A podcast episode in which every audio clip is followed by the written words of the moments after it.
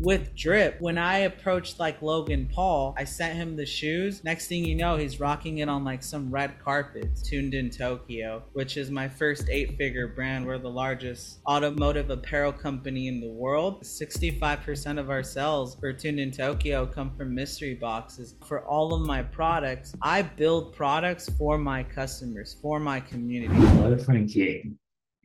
hey how's it going? How are you? good good Whereabouts are you based, Frankie, at the moment? yeah so i'm in uh california Ah, whereabouts in California?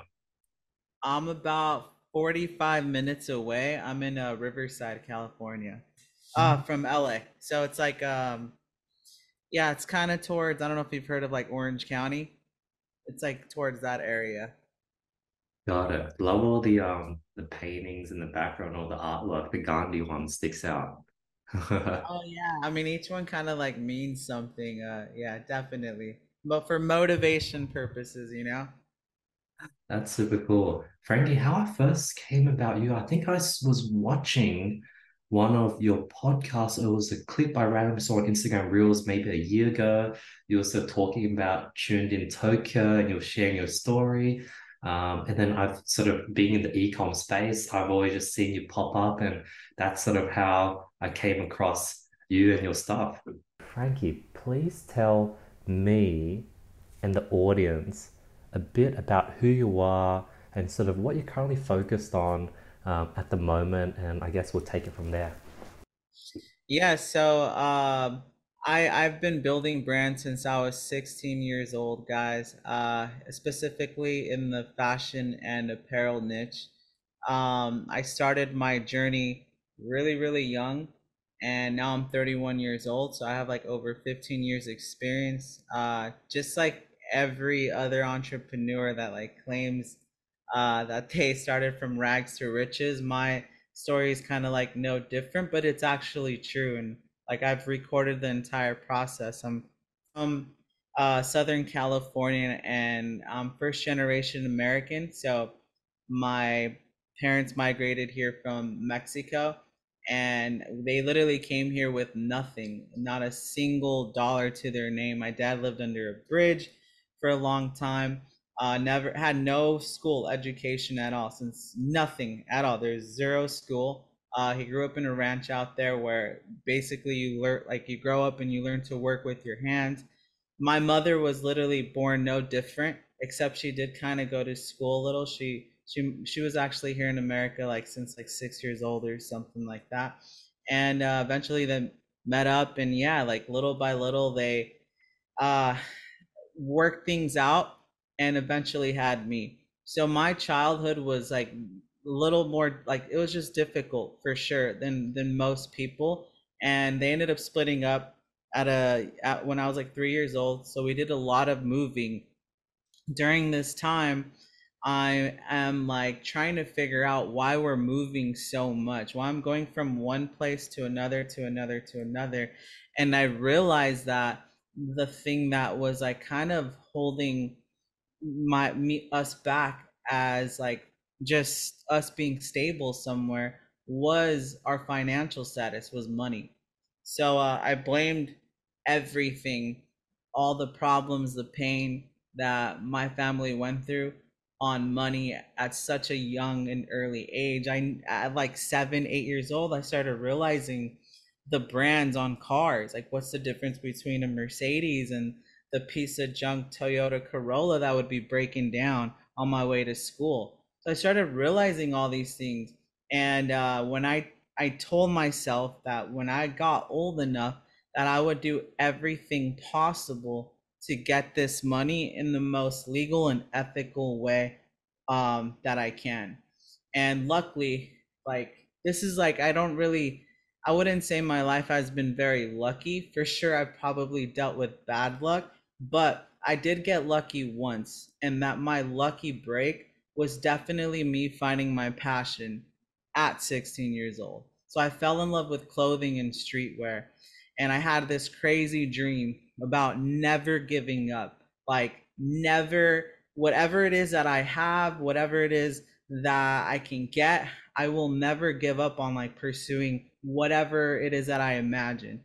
And um, I had that crazy dream about building an, a clothing empire.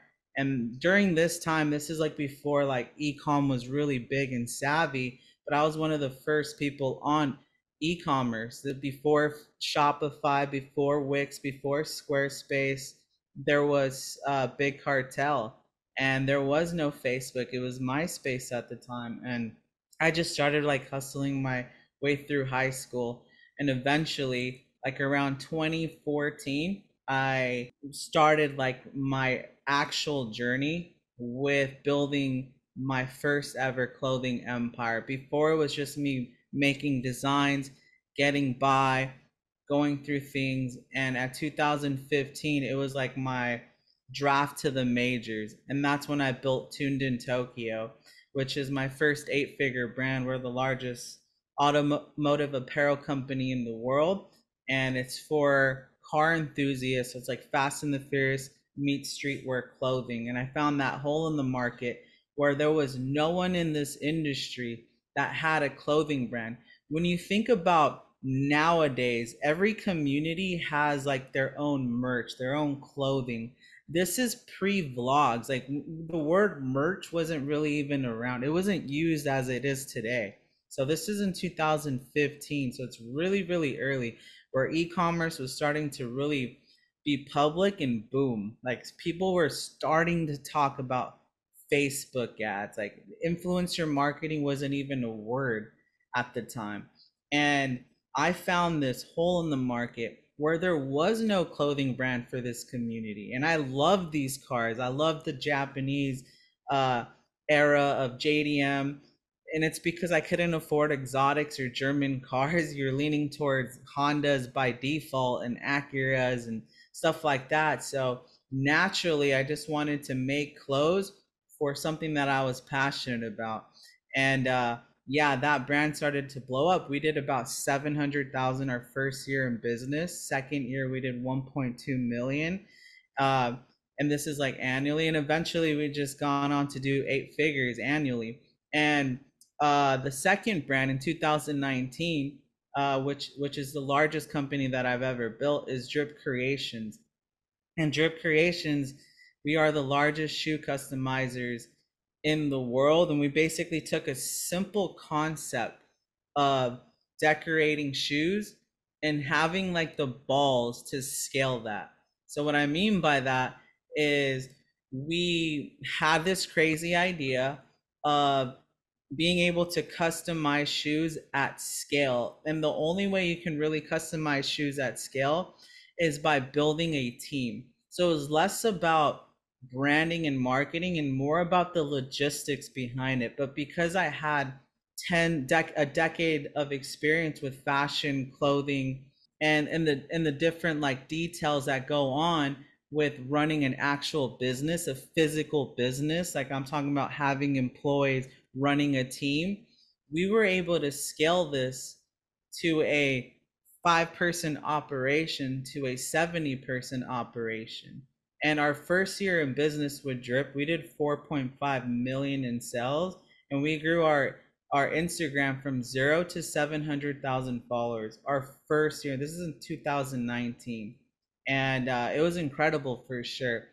Eventually, we went on to creating our own shoe called the D1. That was our like purpose with that brand. We we didn't just want to customize Vans and Nikes. We eventually wanted to create our own shoe, and we did that in 2020. And then I ended up exiting the brand uh, after two and a half years.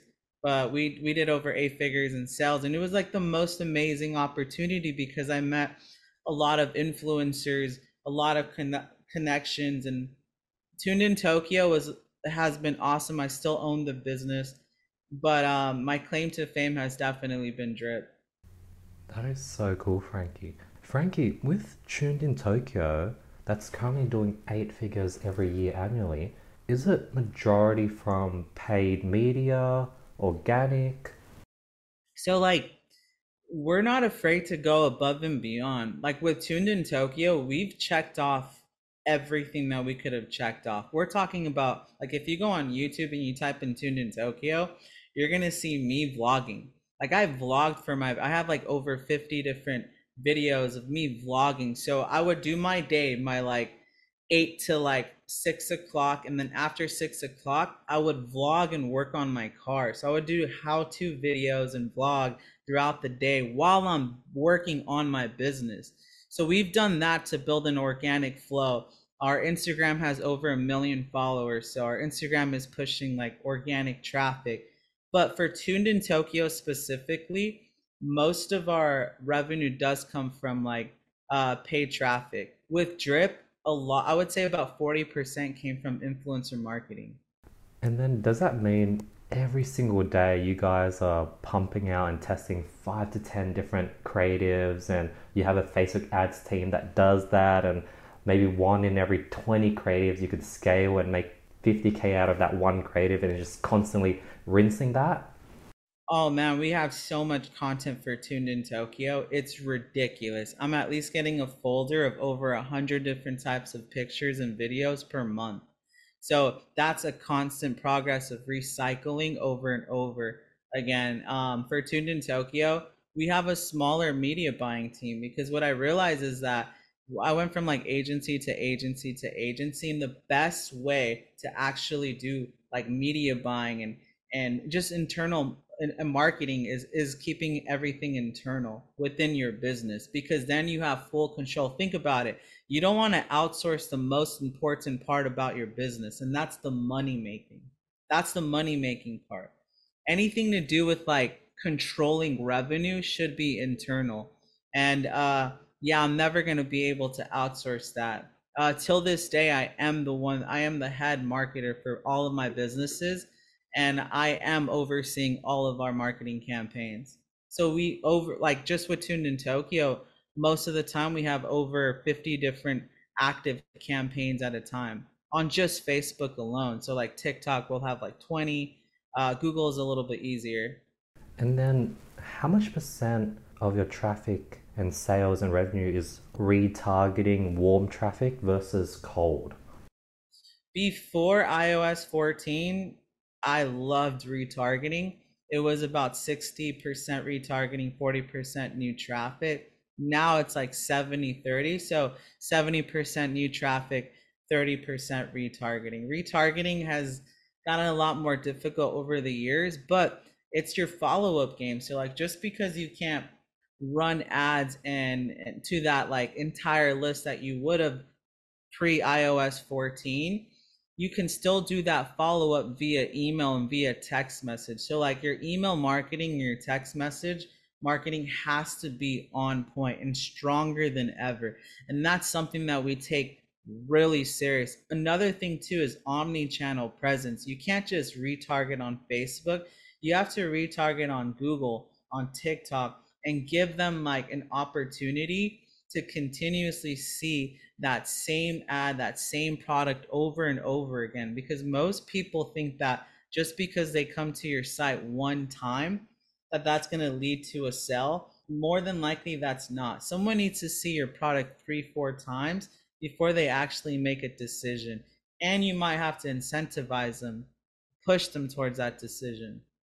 Frankie, in the clothing space, when people might have you know, 20 to $30 profit margins, how do you get a CPA under $20 on like Facebook or TikTok ads, especially for clothing when it's not this hot sort of new product? How do you get CPAs at $10 consistently over the year?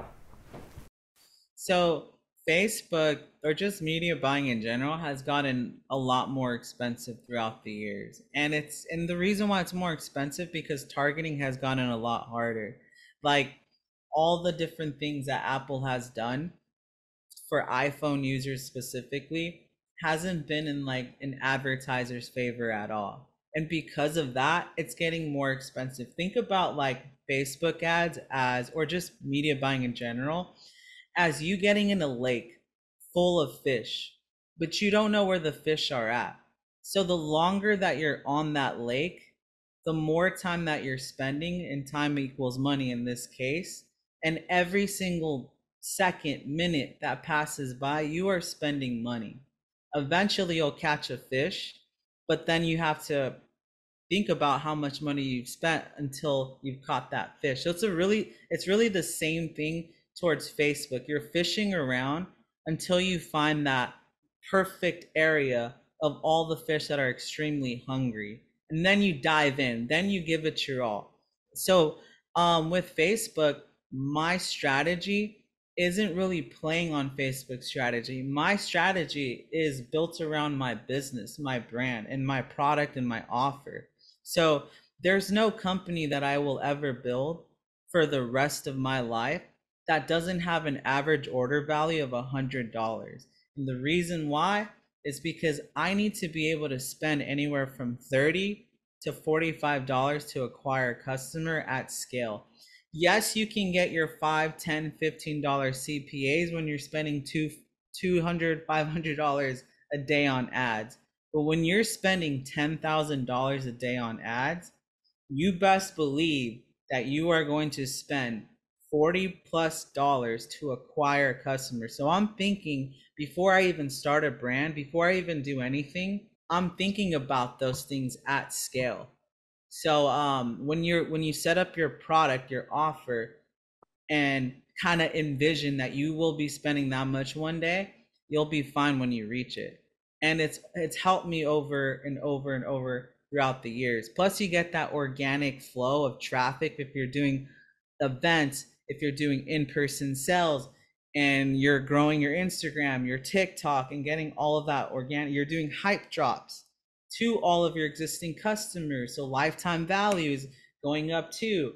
And that's all of that. You should be looking at an overall five to seven X ROAS.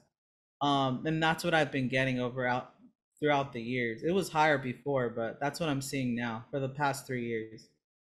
How did you calculate the ROAS and sort of take into account, okay, if I spend money here, the customer might get the touch point, then they might see us at an event, and because then they see us on Instagram. Like, how do you calculate that sort of overall ROAS? My my mine's simple. It's like how much did we spend? How much did we make? I use Triple Whale. So Triple Whale tells me that it's a clear indicator, true profit. Uh, but Triple Whale is what I use, and it basically tells me how much I spent throughout all platforms um and i just calculate the day as is like i spent this much and this much. To try to figure out what ambassador what meme page what direct traffic it's it's just way too much and too crazy. At the end of the day all that matters is how much did you spend and how much did you make. So over the last 7 days where are you at are you at a 2 are you at a 4x and that's what we're always aiming for and then, Frankie, like, how do you get a AOV of a $100, especially for clothing, especially on cold traffic? Yep. So, uh, mystery boxes 65% of our sales for Tuned in Tokyo come from mystery boxes. Or you have a product that's extremely unique that nobody can get. Like, you can't buy that, and you can't walk into a mall and buy that product so you have leverage, you have power. Another thing is high perceived value, which means dine in service. When you go to a dine in nice restaurant, you're expecting to wait. You're expecting to sit down, you're expecting to wait, and you're expecting to pay a lot more than you would at a drive through restaurant. So every single brand where it's either a mystery box or the product itself is over a hundred dollars, I make sure to formulate that identity that kind of tells that story that we are a dine-in service. This is a more premium product rather than your drive-through everyday Target, Walmart type of product. Frankie, what is a mystery box and what is the business behind it? Like in my mind, I'm thinking, okay, it's a mystery box. There's probably a bunch of different clothing that would come in it. When you buy it, you sort of get surprised with whatever you get inside it yeah, I, I guess explain more. Yeah, mystery box is basically, like you said, a box that has a ton of different items, and it's more of a deal that you can't refuse. Tune in Tokyo, we have literally the best deal. It was a lot better back then, but obviously, like inflation, a lot of things have changed since. But we went from like 15 plus products to for a hundred dollars to now it's like 10 10 11 products for like a hundred and twenty dollars which is still great. So like put yourself in in a 18 like 17 year old or 16 year old kid's shoes. They're going to high school and around summer they need to do summer shopping back to school shopping. And if they can just buy one box that contains four shirts two hoodies one long sleeve stickers a backpack for a hundred to 150 dollars. They've pretty much done all of their shopping in one go. And that's where we really thrive is we're giving them a deal that they can't refuse. It's such a great deal. But there is a hit or miss. Like tuned in tokyo we are a discount brand. We're not a premium high perceived value brand we're more of a bang for your buck brand um there's other companies that i've started that are the complete opposite where it's one t-shirt is going for $80 one hoodie is $150 it's just you have to pick and choose. Uh, Tuned in Tokyo though is great because we sell over 300 units a day. When you count everything, it's over 300. So over a week, we're selling thousands and thousands of products. So we have more leverage with our manufacturers. My manufacturers that I deal with love us. My my the people, my shipping carriers, the logistics, they love us. Everyone that we deal with with Tuned in Tokyo, we get red carpet service because of how much business we bring them. With other companies, you may be selling a hundred, you might do a million a, a month selling a thousand order or let's just say a hundred orders like every order is like 10,000 plus or whatever and you're only really giving them a thousand or a hundred orders we're giving them thousands and thousands of orders hundreds and hundreds of units per day. So at the end of the day, you just kind of pick and choose which one kind of floats your boat. If someone was starting, because we do have sort of a young entrepreneurial audience, is there like a hybrid between drop shipping and mystery boxes that you could do? Like, is it possible to find a supplier, find five, find 10 products for like $5 each, and then sell this sort of mystery box with these 10 sort of products for 127 i i mean yeah uh, anything's pretty much possible especially in china but it's all depending on like your offer and your community at the end of the day like when i think about drop shipping are you reselling products that are already out there in the world that's the problem. Like that's what you find in the malls. Literally, that's what you find in the malls. What you want to do is you want to create your own product. So like even with Tuned in Tokyo, we some of I would say 30% of our products that are on Tuned in Tokyo are print on demand.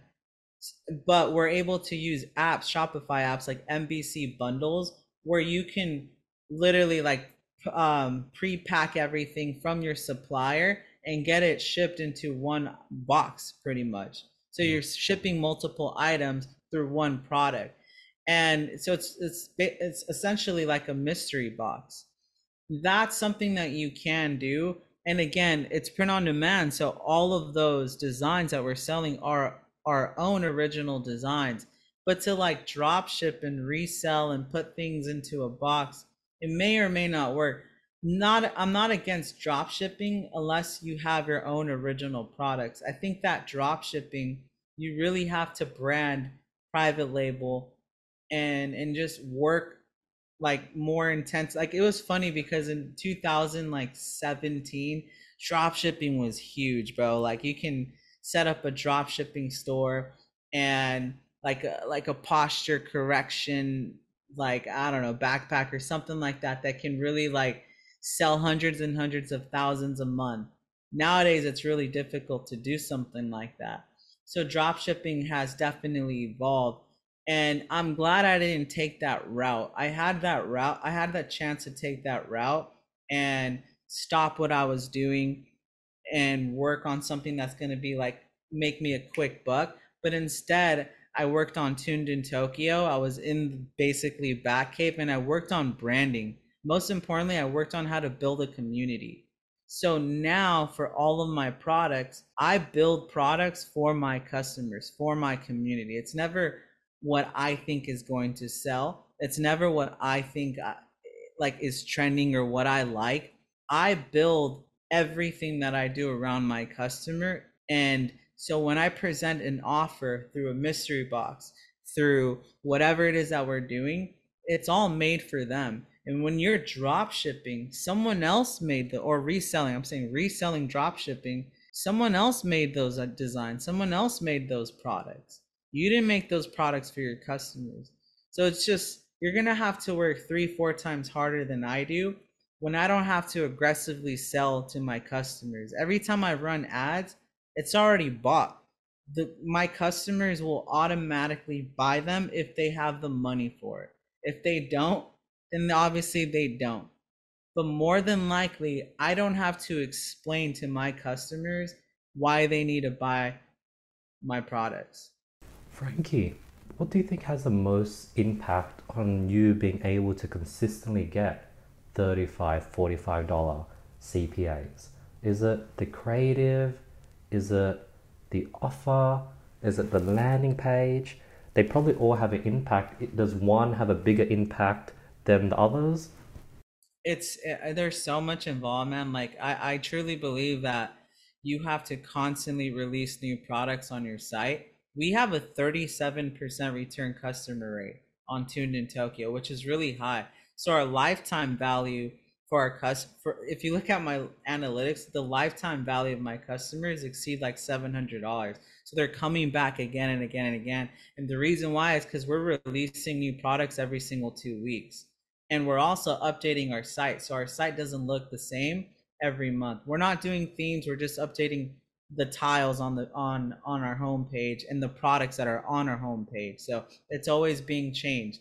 And this gives someone when they come back a new feeling. Holy crap, there's all these new items. Like, whoa, where, where have I been this entire time?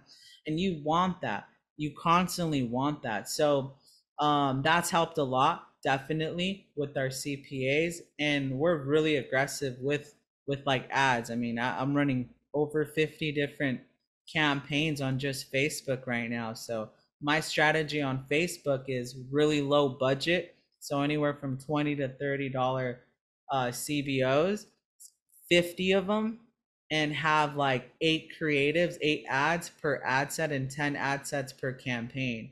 Um, and these are just like new interest campaigns that I've built, and that's what's really helped. So it's just a ton, a ton of different doors and uh, that are open with with ads in, in itself, and I think that that's what's really, really helped and our content too. I mean, we're shoot. I get over hundred pieces of content every single month. Uh, so we always do a shoot. We do two shoot two shoots per week. One is with the videographer that we send all of our products to, and one is with my business partner where he'll he'll go out in the field and shoot himself. So we're always revolving. We always have a routine of shooting content every week, every single week. We haven't missed one week ever. Wow is Facebook that powerful where if you have say 10 CBOs and you have you know 10 ad set per CBO and each one of those ad set has one product one design Facebook will somehow be able to find the winning product the winning design and sort of find the best of the best. And is that what you usually do? And just it's a numbers game pushing out as many designs products as possible and letting Facebook pick the best ones. Well we know like I read our analytics like 60 almost 67% of our sales are coming from mystery boxes. So i'm going to make sure that the majority of our ads are mystery box ads. So mm-hmm. i know like i'm in control of everything that's being shown. Like right now we just released a collection of like these like miniature wheel miniature like rim stuff. Like it's kind of hard to explain if you're not a car fan but it's wheels these miniature wheels. Um, and that's popping right now. Like we're getting like 18x ROAS on one campaign and 8x ROAS on another. So I'm duplicating it. I'm going crazy right now with those. Uh, so those, that's when I have to think like, okay, like my analytics are showing that this product is really selling. So I'm going to be pushing that more towards Facebook. So it's, it's Facebook does a really great job at like optimization, but as far as like just giving it the option to like what to sell like i'll never do that for sure Um, and and I rarely send people to the home page unless it's an ad that has like more than eight products, uh, like a video that has more than eight products. But if it's specifically on one product, I'm just gonna send them straight to to that product page. When you initially tested that wheels idea, what was your testing process? Did you start with retargeting, saw that it did well, and then went cold? Or what's usually your process for testing new designs, products, creatives? Yeah, um, I think everyone has that. You just got to go off of that 80 20 rule. Like 80%, like 20% of your products are going to give you 80% of your revenue. So 80% of your ads should be on that top 20%. And then you should be just testing 20% over and over new products. So eventually something's going to catch. Like the wheels, I have a system. I have like uh, a strategy, a, a formula system that I kind of just test with every single product. And it's like four different strategies. And if one of them hits, then we have a good product. Uh, but more than likely, I think that it's just like going through the funnel of like your strategies and just testing all of these out. If it works, it works. Then obviously we have like a really big email and SMS list that we're pushing these new products to to existing customers. But I'm always paying attention to what products are selling uh, weekly and kind of like migrating our ad spend towards whatever is working it's like playing blackjack you know um or or like let's say you're in control of a gambler like let's say you paid someone to gamble for you and you have five different blackjack tables and one and two are doing great. Are you going to continue to gamble on those three other tables? No you're going to put more money towards what's working. So that's something i'm always doing is i'm doubling and tripling down on what's working. Frankie if you were to lose everything and you had to restart today, you kept all your knowledge, you don't have your sort of network and sort of sort of influences that you know, um, maybe you have two or three thousand dollars. What would you do in today's market, Frankie? If I just had two to three thousand dollars and no network, no what about like my wisdom? Do I have my wisdom? You keep all your wisdom. You are you who you are you today. Well, like I'm biased because this is all I know and this is all I've done. So I would build another clothing brand. Um, and it's just because like if if I have the smarts that I have today, I mean I built I built Drip with a five thousand dollar credit card and we did four point five million our first year. So I would just figure that out. I would figure out how to build the next clothing brand and I wouldn't be aiming for millions. I would be aiming for like six figures and grow it little by little, you know, just to get my income from $3,000 to 5000 or $6,000 reoccurring and then eventually get to 10. So I would work my way up for sure. And Frankie, how would you spend that one to three thousand dollars you have? Um, would you put it all on Facebook and hope to find a winning campaign, or is there a smarter way to sort of spend that money if that's all you had?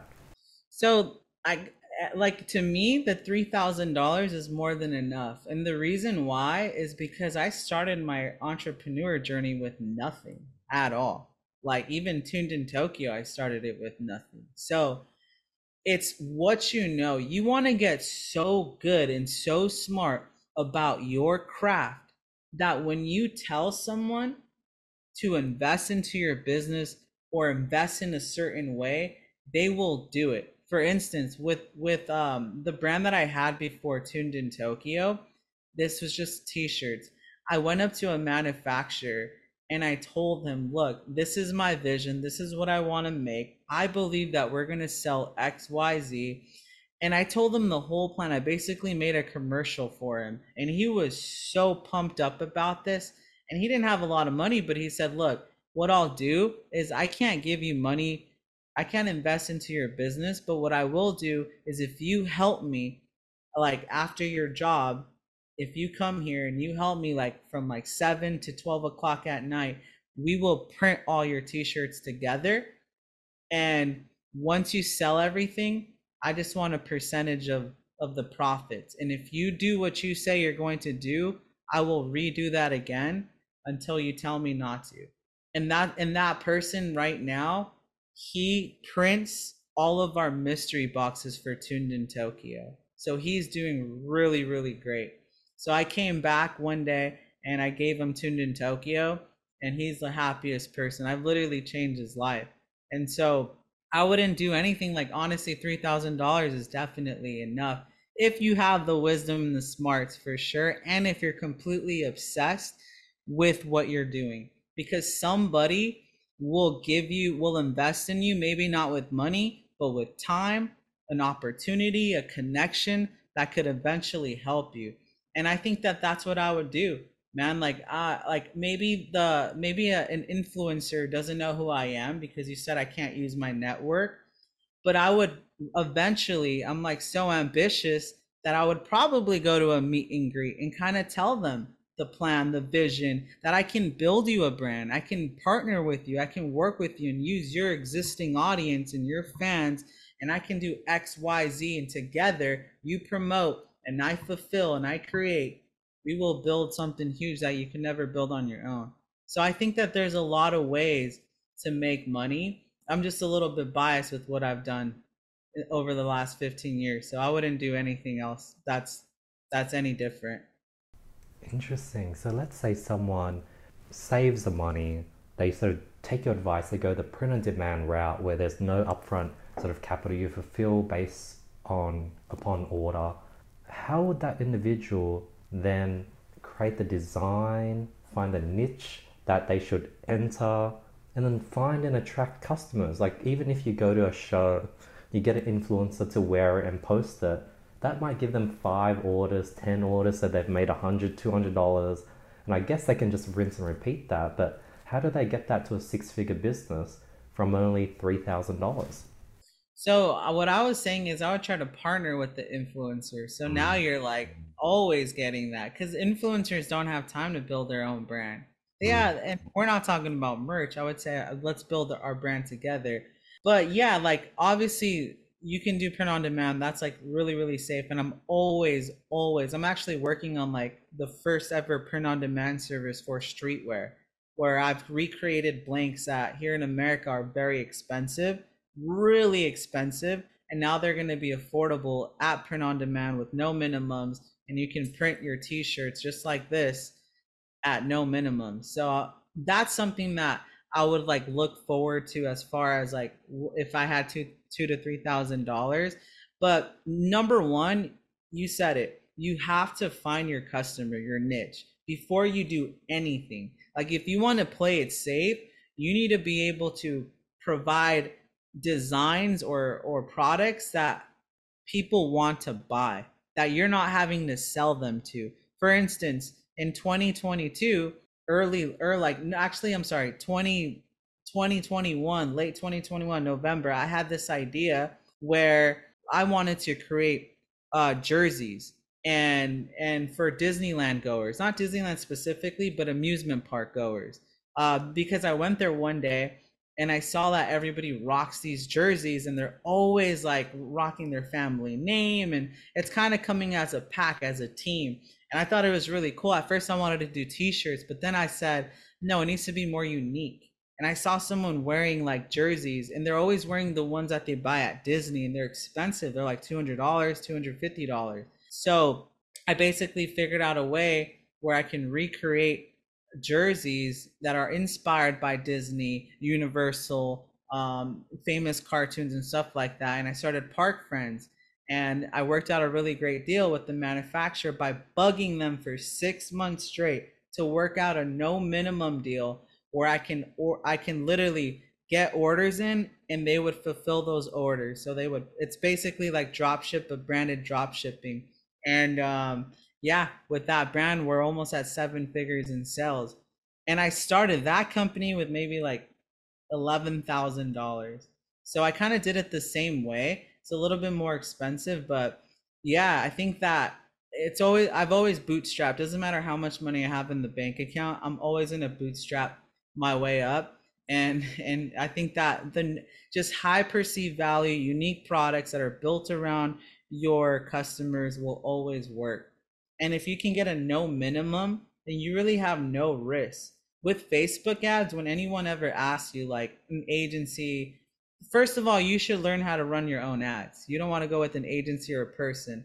Most of the time, people are going to ask, like, well, what's your budget for marketing? My budget is make money and I'll spend more money. That's my budget. So, like, with ads, I start at 30 bucks a day and I just wiggle up slowly by slowly. Eventually, I'll get to 500 a day. And it, one day, maybe it's not doing good. So I'll go back down to 200. And it's kind of like riding waves. There's no set budget. My budget is I make money, I update my ad spend as soon as I make money. And if I don't, I slow it down. So uh, I think that people can really build a brand with $3,000 as long as they're not investing into stock, as long as they're not investing into their own ideas, their own creation, their own delusional mind of that I'm going to sell this logo t shirt and it's going to sell to everyone. Like, no, you should do the complete opposite. Figure out your niche, your customers, what they want, and then create designs, not logos, designs revolving about around what they want to buy. With no minimums, then you really have no risk. Frankie, with Park Friends, after you sort of locked down that sort of partnership, did you go straight to Facebook ads to start marketing your products? And was it profitable day one? If so, how and why? So we didn't run Facebook ads for quite some time. Like I hmm. honestly I worked on that company for almost a year. I think it was like 9 months before we launched it. But over that time like we did make some money. Like I would hit 5 grand one month, 10,000 one month and we would stop. And then cuz I was testing my manufacturer to see if they were going to fulfill the orders. We're talking about high premium jerseys here. They're not sublimated. These are embroidered patches. Oh, it's if you guys look, the details are amazing on that brand. So it did take some time. And so we would coast around like ten thousand dollars here, then nothing, then twenty thousand dollars. And the way I got that was organic. So we were doing uh, Instagram reels, TikTok reels, especially Instagram when it was like TikTok was starting to pop so Instagram was kind of pushing reels more and giving us really good attention. So that worked. And that most of our like or our sales really came organically. But eventually like towards the end I did start running ads. So towards the end of last year. So I think in no it was December. We missed Black Friday. it was terrible, but toward December that's when we actually started running ads and we were profitable like day 1 so we did a hundred. We we basically the month before I ran ads, we did like twenty thousand in sales. Then I ran ads in December, and we did a hundred fifty thousand plus. So then after that, it was just like even in January we did a hundred eighty thousand of this year. So um yeah, I mean we definitely like went too crazy like that. We had to stop our ads and see if our manufacturer can deliver all those orders. But uh I think that's it's just we're creating products that people want to buy. And like I forgot to mention with jerseys, we put their name on there. We were able to put your name. So it's like one of one. You put your name, your favorite number, you choose like the inspired design that we created for you. It was a, in, in reality, we kind of just replicated what I did with Drip with customizing shoes and we did it with jerseys. Frankie, and then how did you go about getting those initial 20k organically? Like 20k would that be like roughly maybe 20 million views organically on reels and tiktok or even maybe less? I don't know the sort of conversion rates but how did you get so many views before you guys even had an official launch yeah it's the weirdest thing ever like I, I didn't look at our views but you guys you never know who's gonna buy it like even with drip like someone randomly bought our jer- our our shoe one day and made a YouTube video and the video got like 400,000 views and we we did a $20,000 day. And that's when the influencer marketing like light bulb went off. And the same thing happened with Park Friends. Someone that does like vlogging at Disneyland bought our jersey and automatically did it. Then we started getting a couple other influencers to reach out to us that are YouTubers, and some I think were TikTokers. So that was a, a great route, just like influencer organic marketing. Some of them bought it and kind of just reviewed it themselves on, and posted it on TikTok. And yeah, like uh, my intentions like i don't really care too much about the 10000 or $20000 a month because i didn't run ads i want to be in full control like influencer marketing direct traffic is awesome but it's not sustainable and not reliable like how long can you continue to write off of a a, a reel a video a viral like post like how long will it last at least with ads you can keep it going so my real test was in November of last year, uh, late November. That's when I started it. When I started running ads, and yeah, it's like we built a multi six figure a month brand, and I think we've already passed seven figures in sales. But it's one of like the lower brands that I have. Knowing that ads is sort of that long term play because it's something that is consistent and that's something that you can't control. How do you know to go all in or put nine months into something and then you, you haven't even tested Facebook ads. So are there like are there stories where nine months in you run ran the Facebook ads and it flopped, or does that usually never happen?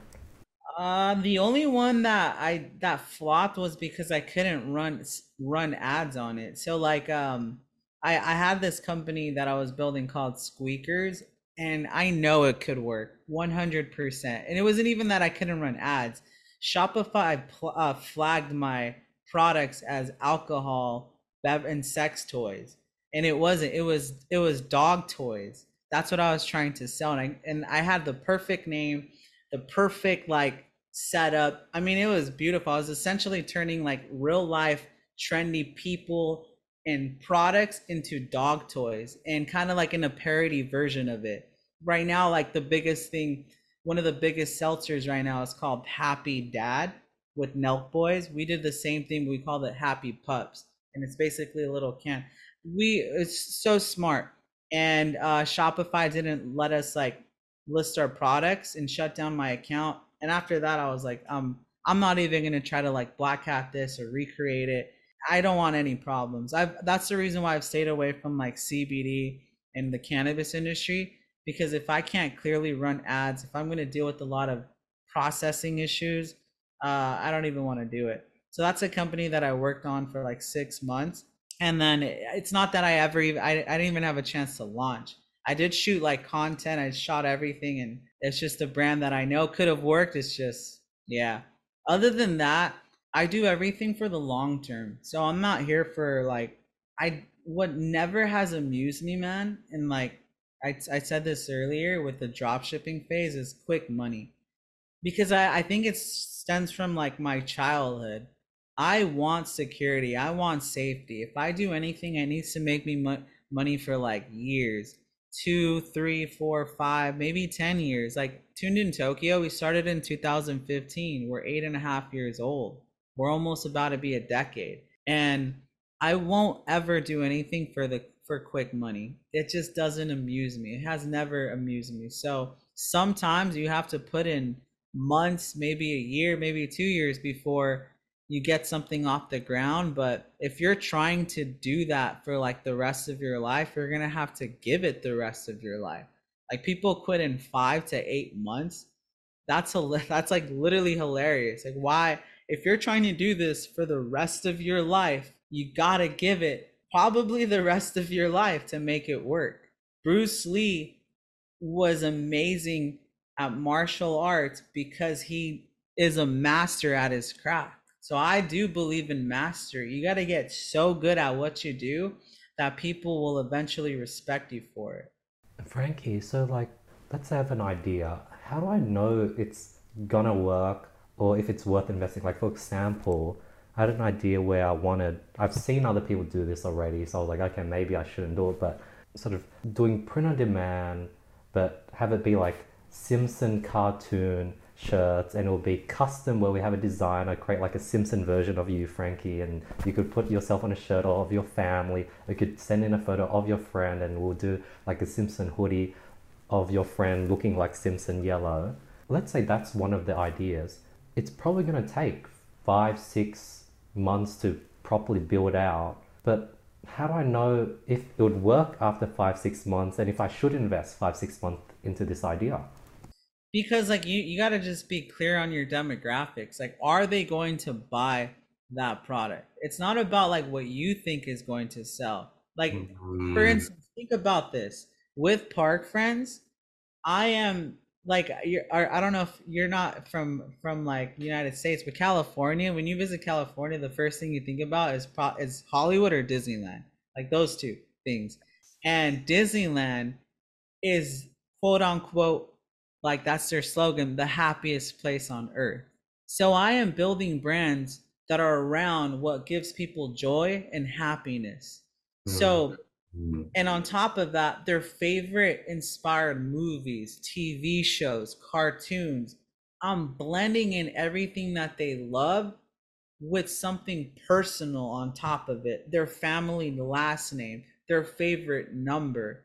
So when you mix everything like that together, that's when you know you can build a unicorn product that's going to work. Then you have uh, like all the leverage in the world. With Drip, when I approached like Logan Paul, Logan Paul had uh, like he was starting. He didn't even have. He had like a Maverick, something like a Maverick club or something. It was kind of like and his own OnlyFans, a club for his fans. And I basically sent him mock-ups, virtual mock-ups of a shoe, custom shoe with his logos on it. And it had Maverick and all these different like cool options. And he loved it. He's like, send it to me, please, like now. Send me the address. I sent him the shoes. Next thing you know, he's rocking it on like some red carpets. And and it's be he wore it because of two things. One, he he's now wearing something that he knows he can't buy anywhere else. And two, it's personalized for him. So it, it and it has something that he loves too.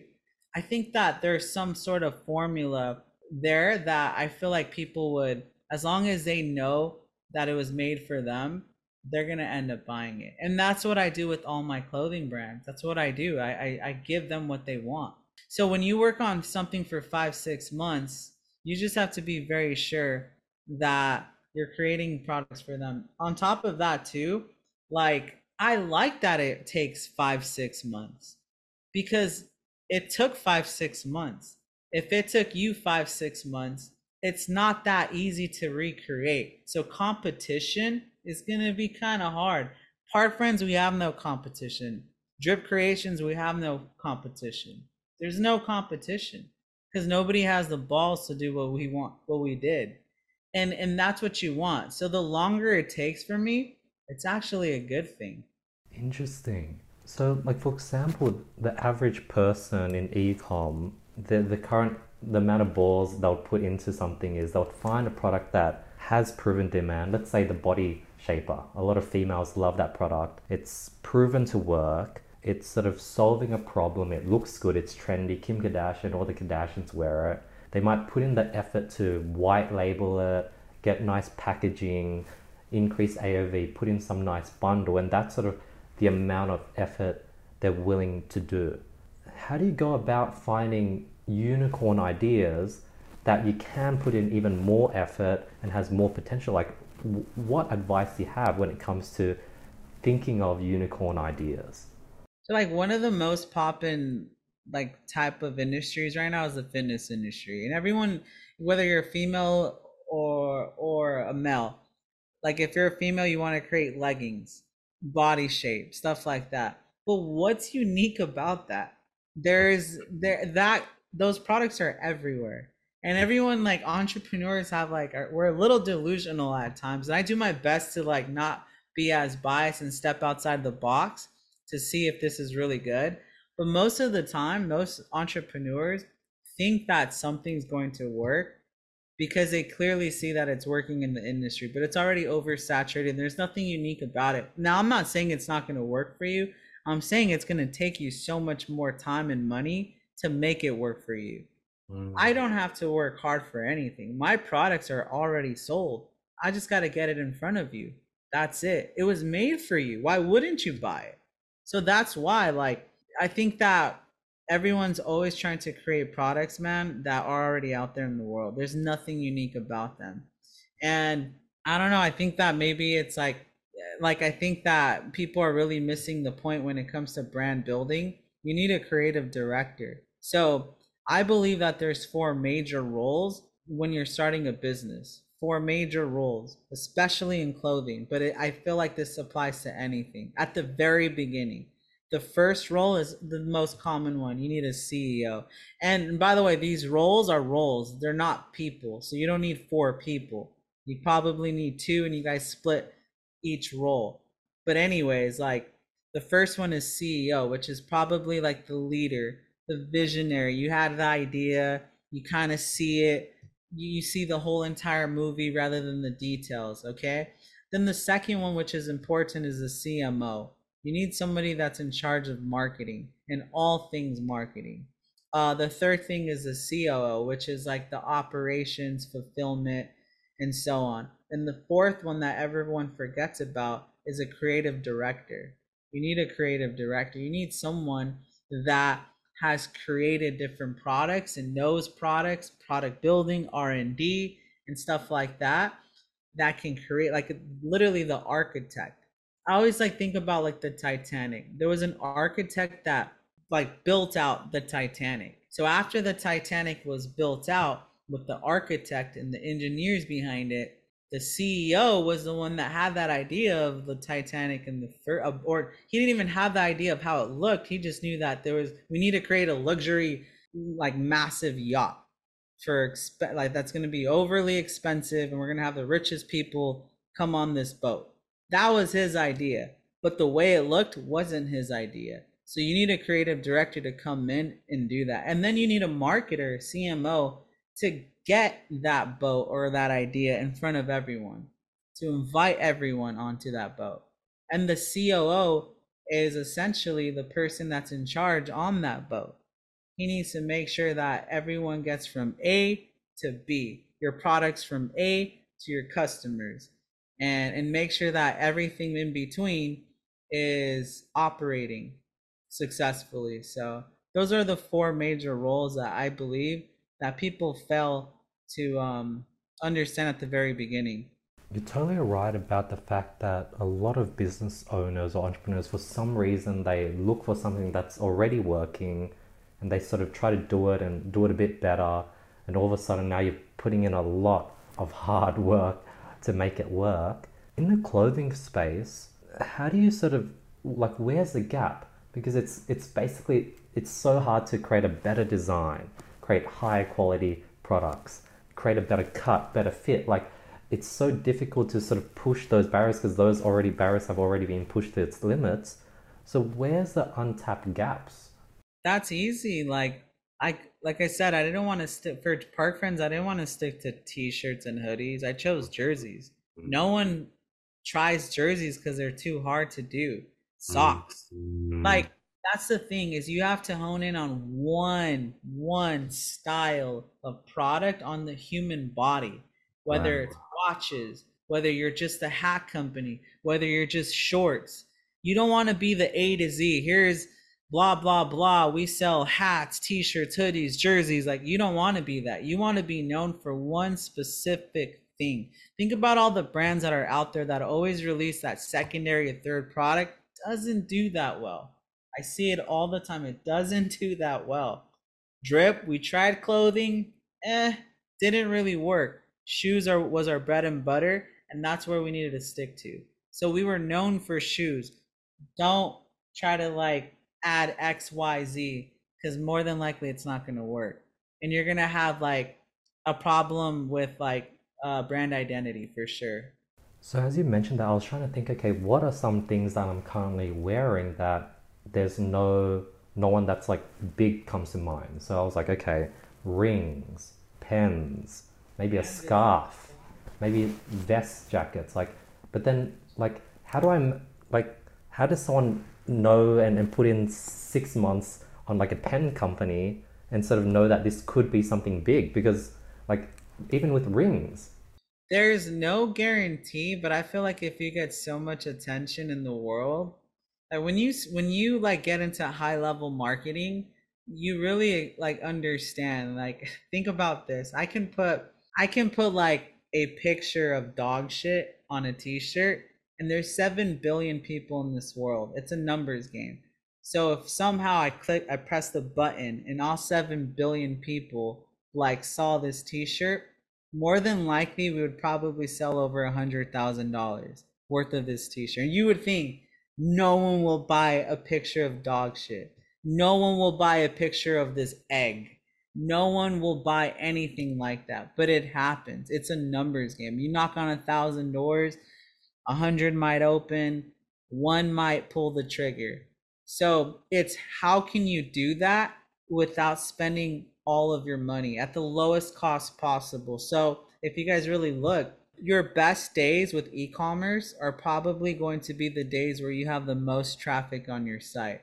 Well, how can you get that same quality traffic every single day at the lowest cost possible? So, and at the same time, brand building. You will always win. Now, I'm not saying you're going to be a multi seven figure, eight figure, nine figure brand. You your brand might just be a low six figure company. And that's just what it is but at the end of the day, it's all about like how much traffic, how much attention those items are getting. And when they get there, what are you presenting them? What are how does it look? So people just don't try hard enough. And at the end of the day, your products have to be a hundred dollar average order value or you're wasting your time. Wow.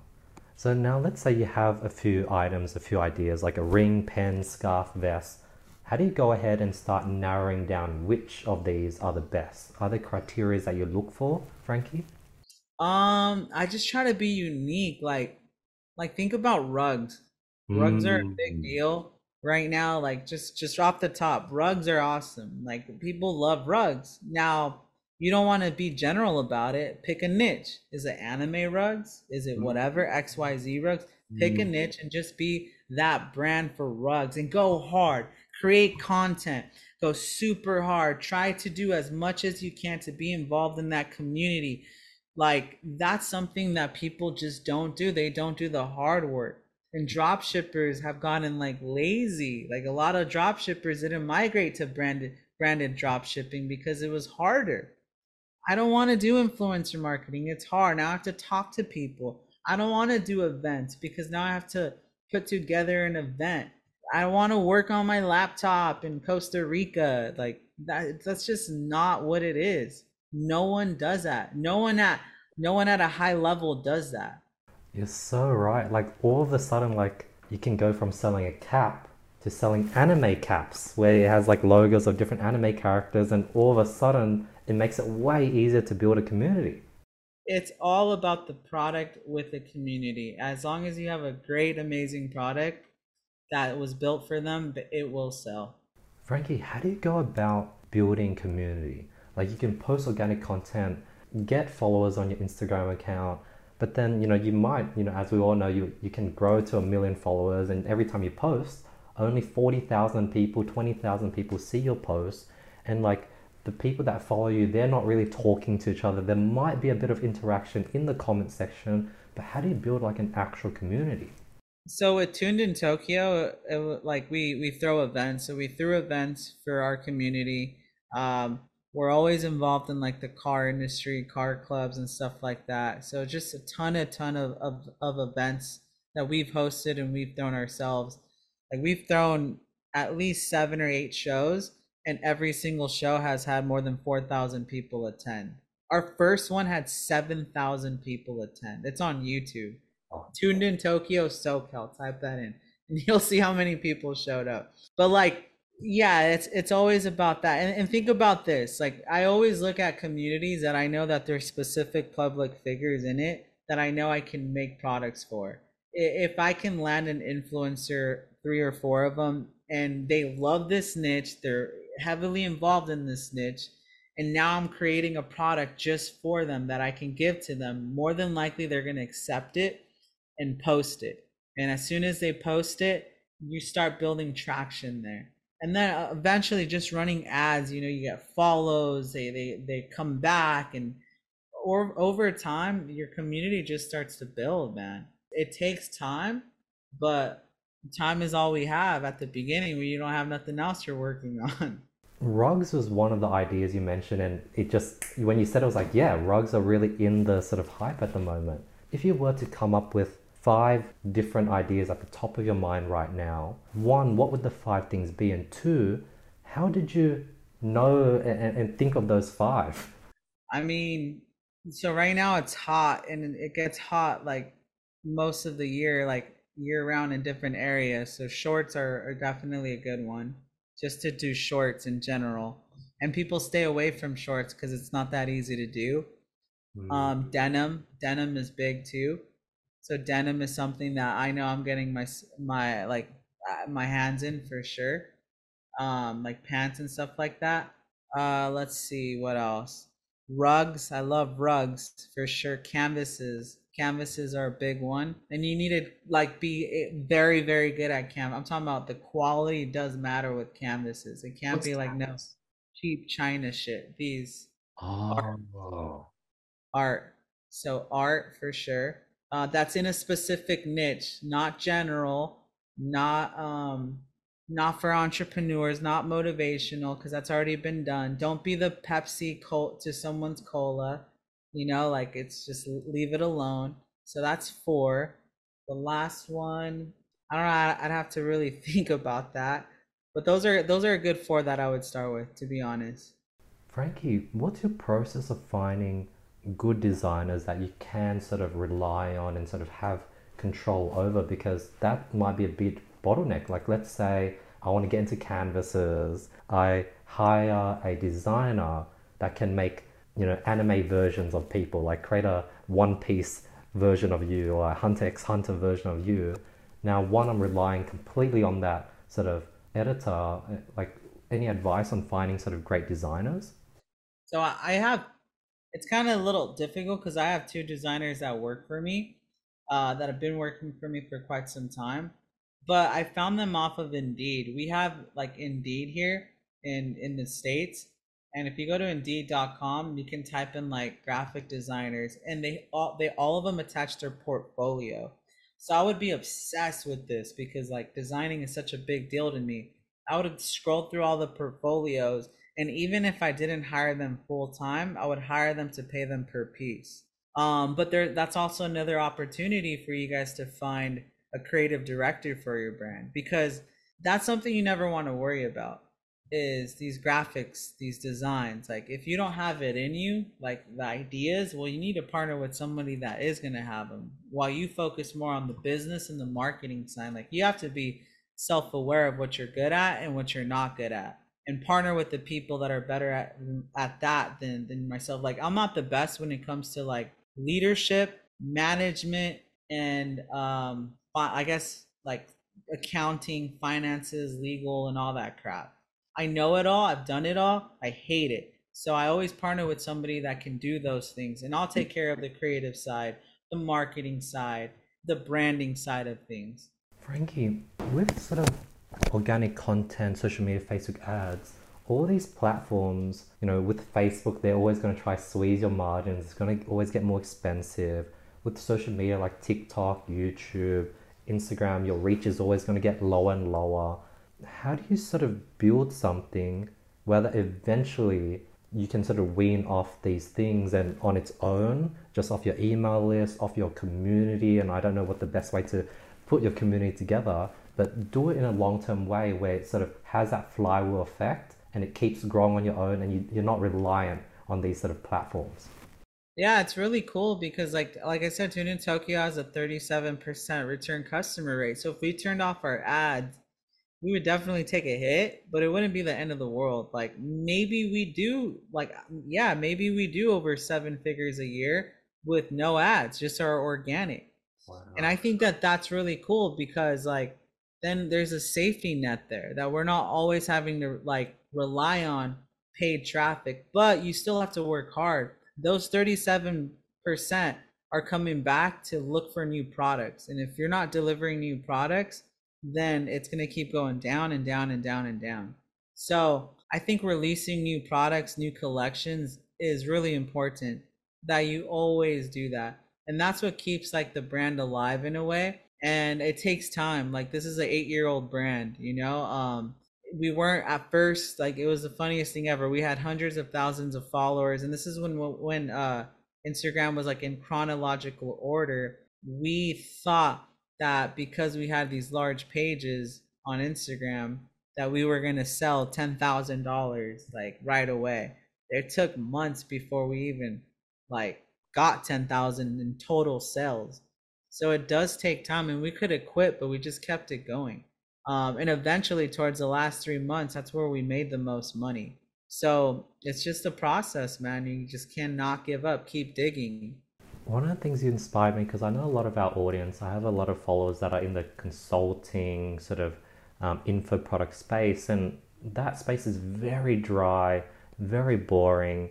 But then just chatting with you, now I'm starting to think of like you know activities, events, filming content, showing all the different people coming together, and then now you're sort of building a community around a, around entrepreneurship and business around your let's say drop shipping and, and bringing people together and then filming content that could attract more people. What are some innovating ideas that you might have when you look at a boring space like consulting and info products? Like how could you spice that up? Because you can't keep launching new products because you usually only have that one product yeah well, it's keeping things impersonal, like you said, events. I love events. Like I, I host my own events all the time, and I think that that's what like keeps us keeps me motivated is meeting new people, doing things in person, having fun, and always like revolving all of your like your brand identity, whether it's a personal brand or your business, it, around joy, the happiness of of people. Like that's what's most important to me. Nowadays like um you know before it was difficult for sure but now like a lot's changed you know? I'm not so heavy on like revenue like i'm i'm okay. I'm i'm definitely like okay. And i still have a lot more to like learn and and grow for sure but as far as financial things i'm not trying to be the next gary vee or a billionaire. I'm okay like compared to where i first started compared to like where i thought i was going to end up I've surpassed that by far. So I'm so happy with what I have. And uh yeah, I'm just I'm 31 years old. I feel like I could do another 5 more years of just grinding my face off like eat shit, grind like my face off like I don't have a dollar in my name. And then eventually be like, okay, like enough's enough. Let's balance things out a little bit. Let's not stop, but let's balance it. Let's work on the health. Let's work on myself and, and so on. But right now, I'm I still feel young. I have a lot of energy and yeah. Um, but events is definitely a motivational thing for sure in the digital space, especially. Uh, I have my own master class too for brand building, and it revol- it's all revolving around clothing, and that's, something that I've done to like keep people motivated and freshen up is I throw these events, these networking events for them. And they're having a blast, man. Like there's no better way of like keeping things fresh and, and, and cool if you're meeting them in person. Yeah. Yeah. Now the only thing that comes to my mind is like it, it feels like it's it's not as scalable because you're having to put an event every two, three months, you're showing up in person, you're inviting people, you can only have say 100 people in a room and then you can take content the content might do well and then after you reach x amount of people then that content disappears. You might be able to reuse that content in the future but it feels like this constant never ending sort of again and again and again. Well like you want to know like those type of businesses aren't something you want to be remembered for to be honest. I i uh so there's something called like 100 mme where i paid a hundred thousand dollars to be in. It's like a club where it's like you have in order to be in it you have to do over eight figures a year with your business. And uh, i ended up being a part of it. When i got there i mean there is people that are doing hundreds of million a year like heavy hitters in the coaching space like your Tai Lopez's, your Gary Vee's, like the top of the top with the coaching space. I was one of the more popular people in that space because of my businesses. Mm-hmm. So although I felt like I'm a shrimp compared to these guys, these whales, I still was looked at one of the more popular, coolest people to interact with there because of literally my fashion brands. Everybody and their mama has always wanted to start a clothing brand.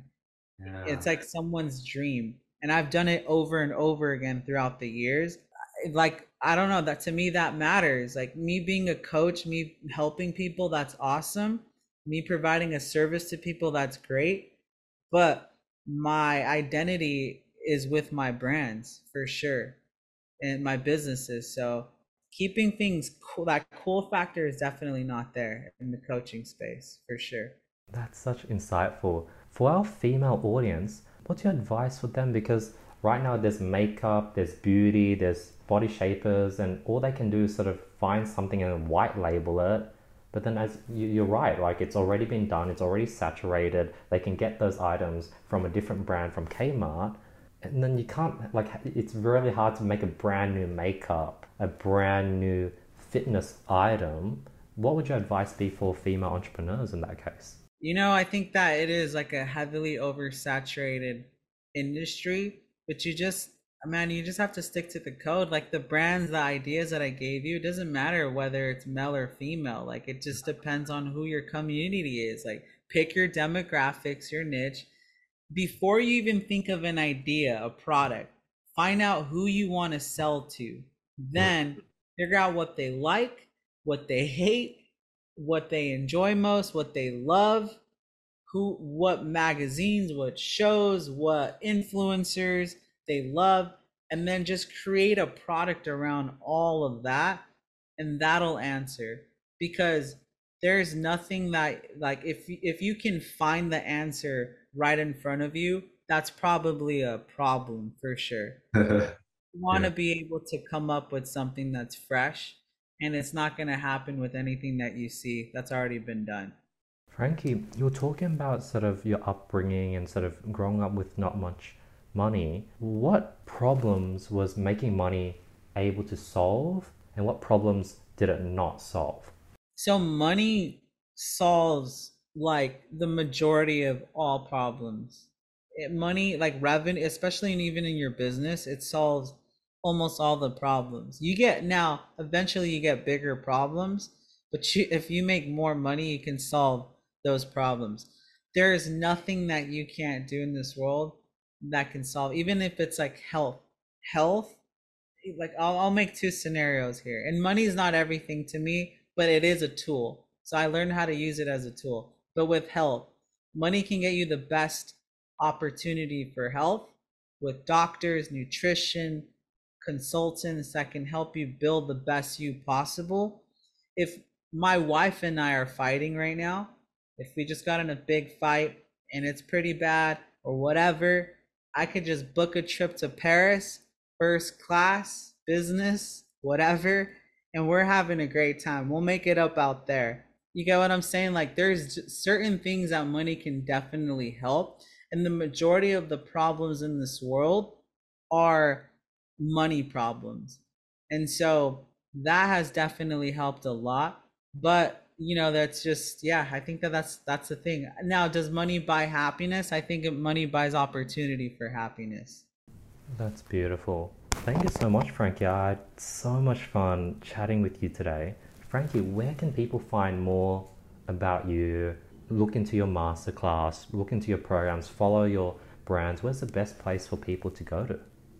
Instagram. So at Frankie Q U I R R O Z. Just shoot me a follow, hit me up on the DMs if you need anything, and I'd be happy to help. Thank you so much, Frankie. I love how raw you are, how you've, you know, you're, you're such an open person, transparent you know you've been sharing everything and you're so you um, like you know in the e-com space you know you see all the different e-com people and you're definitely just doing you. I can definitely feel that. Thank you man appreciate it. That's what i'm here for. Thank you. Thank you guys. If you guys made it this far into the episode thank you so much for your time. Hopefully you guys gotten some value from today's episode. I really appreciate your time. I'll see you guys next week with another episode. Peace